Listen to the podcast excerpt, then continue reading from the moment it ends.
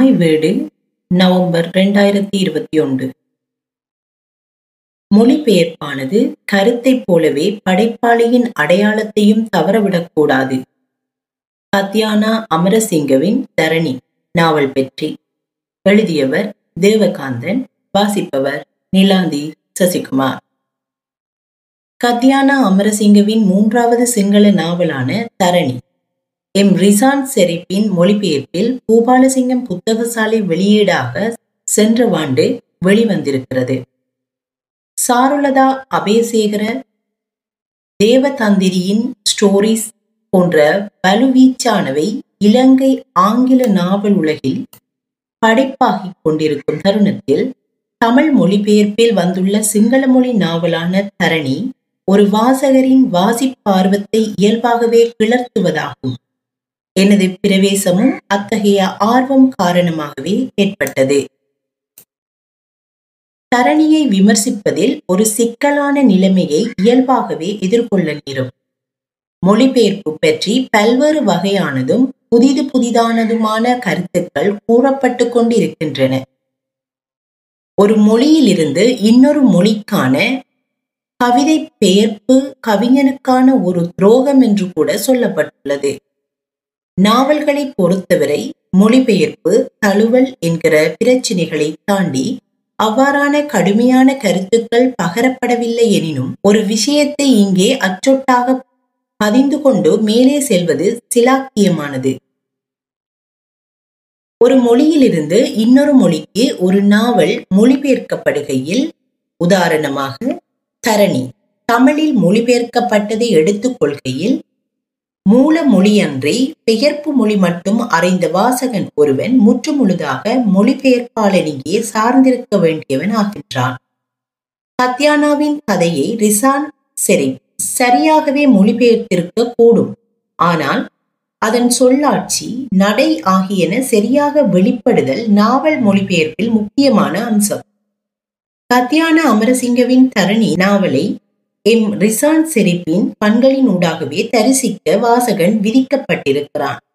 சொல்லாட்சி நடை கட்டுமானமாகிய இத்தகு விஷயங்களின் பூரண விவரமும் தெளிவுமின்றி தரணியை அதை அதுவாகவே விமர்சித்து விட முடியாது.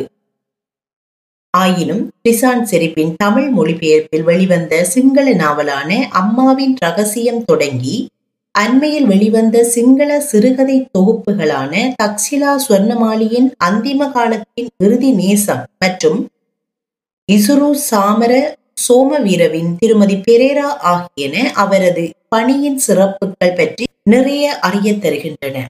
தரணி நாவல் உட்பட இம்மூன்று நூல்களுமே படைப்பாளிகளின் தனித்தனியான நடை விசேஷம் சொல்லாட்சிகள் புலனாகும்படியான மொழிபெயர்ப்பை கொண்டிருக்கின்றன.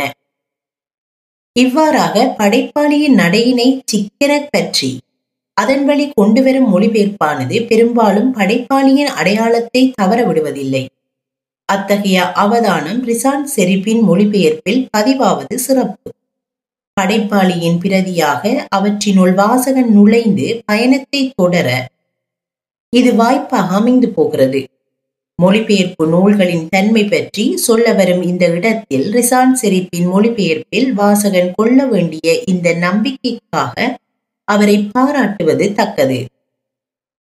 தரணி பற்றி பேச நிறைய விஷயங்கள் உள்ளனவெனினும் காத்திரவார்ப்பு கருத்தாடல்களில் நாவல் சில இடங்களில் நலிவு பெற்றுள்ளதையும் அந்த வீழ்ச்சியிலிருந்து மீண்டெழுந்து தன்னை அது ஸ்தாபித்த விந்தையையும் முக்கியமாக பதிவாக்க வேண்டும்.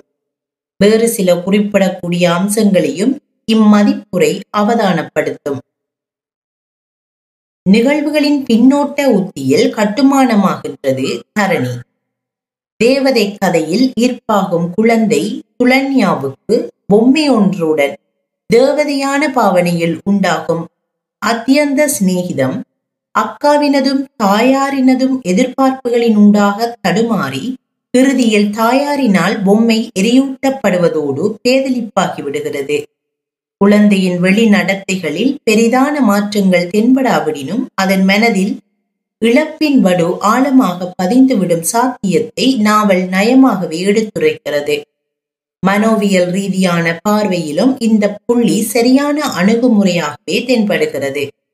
ஆனால் வளர்ந்த பின்னால் துலனியாவின் இழப்பின் தேடல் வாழ்நிலையின் தளம் மீறிய லட்சியப்பாடாக ஆவதும் அதன் பிடிவாதமான முன்னெடுப்பில் அவை மனநிலை பேதலிப்பின் அறிகுறிகளாக வேண்டப்பட்டவர்களால் கருதப்படுவதும் அவர்கள் அவளை மாந்திரீக வைத்தியர் ஒருவரிடம் அழைத்துச் செல்வதும் பற்றி யோசிக்கிறவள் தன் நிலை உண்மையில் அவ்வாறு தானா என தீர்மானிக்கும் பொறுப்பை வாசகருக்கு அளித்துவிட்டு தன் கதையை விரிப்பது நாவலின் போக்கையும் கதையோட்டத்தையும் முன்னனுமானிக்கும்படியாக வாசகருக்கான புதிர் கதவுகளை திறந்தே விட்டுவிடுகிறது. இது நாவல் கட்டியெழுப்பும் கதையோட்டத்திற்கும் சரி உணர்வோட்டத்திற்கும் சரி எந்த நன்மையையும் செய்து விடுவதில்லை. நாவலுக்கான செல் திசையை காட்டிவிட்டு தொடரும் நாவல்களின் புத்தி பிரதிகூலமான விளைவுகளையே விளைத்திருக்கின்றது.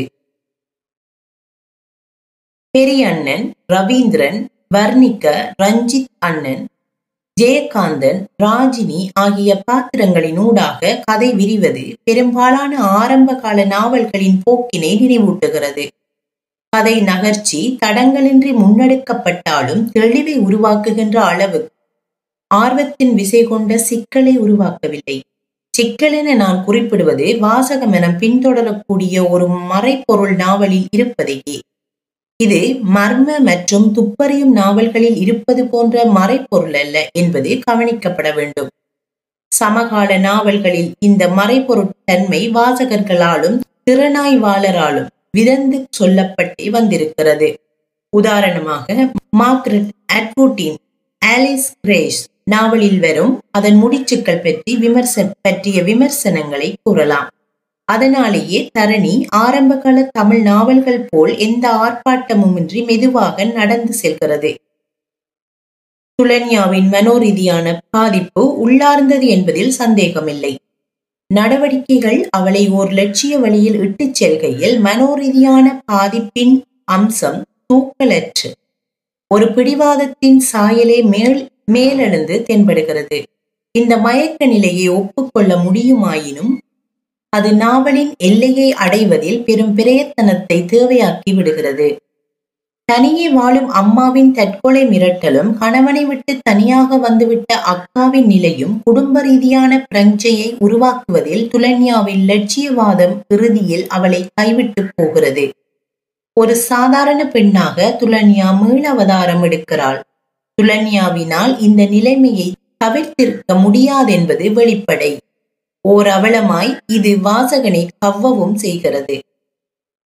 இதுதான் உலகம் என்று சொல்ல வரும் கத்யானாவிடம் இருந்து புதிதான எதையும் கண்டுவிட முடியவில்லை. என்றாலும் யதார்த்தத்தை அழித்து விடாத இந்த பதிவு அழகாக மிளிர்கிறது. அதனால் தோற்றங்கள் பிழைத்து போனாலும் நோக்கங்கள் பிழைத்து போகவில்லை. லட்சியவாத நாவலாக விரிவதால் அறிவார்த்தமாக பேச பாத்திரங்கள் முயல்கையில் அவற்றின் மொழி பாவனை இயல்பை மீறிய தன்மை அடைந்து விடுகிறது. அதனாலேயே துலன்யா யாழ்ப்பாணத்தில் சந்திக்கும் சிவத்தம்பி பேச்சு மொழியின் தன்மை கடந்து உரைமொழியின் வடிவத்தில் உரையாடுகிறார். யாழ்ப்பாண பேச்சு வழக்கு சுத்தமாக நாவலின் சோடை போவதற்கு ரிசான் செரிப்தான் பதில் சொல்ல வேண்டும். துலன்யாவின் குழந்தை காலம் மனப்பாதிப்பு அவளை ஓர் ஆழமான அன்பை காதலை தேடி ஏங்க வைக்கிறதென கருத முடியும். ஆனால் ரவீந்திரன் மீது உண்டாகும் வளரிளம் பருவத்து ஈர்ப்பு போல இன்னும் வளர்ந்த துலன்யாவுக்கு ஜெயகாந்தன் மீது ஏற்படும் உணர்வு அன்பு காதல் என்கிற வகைமைகளை மீறி சாதாரண காமத்தின் கூறுகளை உள்ளடக்கி விடுகிறது. நாவலின் சில வரிகளும் காமத்தை ஏற்றும் உடற்கூறுகளில் அவள் கவனமாவதை தெளிவாகவே காட்டிவிடுகிறது உதாரணம் வாகனத்தின் சுக்கானத்தின் மீதிருக்கும் அவரது பலமிக்க கைகளின் மீதும் அகன்ற தோள்களின் மீதும் எனது பார்வை பதித்திருந்ததோடு இடைக்கிடையே புன்முறுவல் பூக்கும். அவரது இரு உதடுகளும் மனம் கவரும். இரு விழிகளும் கூட என்னை ஈர்த்து கொண்டிருந்தன. காமத்தை கல்யாணமாகாத ஒரு முதிர்கண்ணியின் உடலிச்சையின் பாட்படும் இடர்பாடாகவே இந்த உணர்வை கொள்ள முடியும். கனவு காண்பவள் என்ற இறுதி பகுதியானது தன் எல்லையை அடைய இழுபட்டு கொண்டிருந்த நாவலை அந்த புள்ளியிலிருந்து ஒரு விசையில் போல் மேலே நகர்த்தி விடுகிறது. அந்த தீவிரம் வாசகனை நிச்சயம் பரவசம் கொள்ளவே வைக்கும். அது பேசுகிற மொழி அதுவரையான மொழி நடைகளை விட வலிமையானது இலக்கியார்த்தமானது. மேலும் இங்கேதான் துலன்யாவின் நடத்தைகள் மனோமயமான பாதிப்பாக வெளிப்படுகிறது. மட்டுமன்றி ராஜினியுடனும் ஜெயகாந்தனுடனும் தொடர்புபடும் பல சம்பவங்கள் அவளது மனநிலையின் விளைவான கற்பிதங்களே என்பது உண்மையில் திகைக்க வைக்காவிட்டாலும் அவளது மனோநிலை பாதிப்பை ஒத்துக்கொள்ள வைக்கிறது.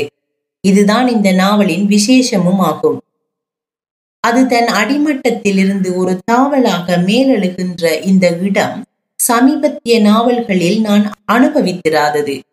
கதைக்களத்தில் வரும் அரசியல் பின்னணிகள் வலிந்த பதிவுகளாகவன்றி இயல்பாக இடம்பெறுவது நாவலுக்கு வலிமை சேர்க்கின்றன. எண்பத்தி மூன்று ஆடி இனக்கலவரத்தினதும் பின்னால் இரண்டாம் ஜேவிபி எழுச்சியின் போதும் நடைபெற்ற மக்களின் கொடூரமான பாதிப்புகள் விசுவாசமான மொழியில் விவரிக்கப்பட்டுள்ளன. தனக்கான ஒரு அரசியல் கத்யானாவுக்கு இருக்க முடியுமெனினும் நியாயத்தின் வழி நின்று இனம் மொழி வர்க்கம் கடந்த இந்த புலப்படுத்துகை ஒரு படைப்பாளியின் முக்கியமான அடையாளமாகும். அதை கத்யானா தக்க வைத்துக் கொள்கிறார். இது பரிசுகள் பெற்ற நாவல் எனப்பட்டது. அவை காரணமின்றி வழங்கப்படவில்லை என்ற முடிவை இந்த கனவு காண்பவள் என்ற பகுதி மட்டுமே உருவாக்கி இருக்க முடியும்.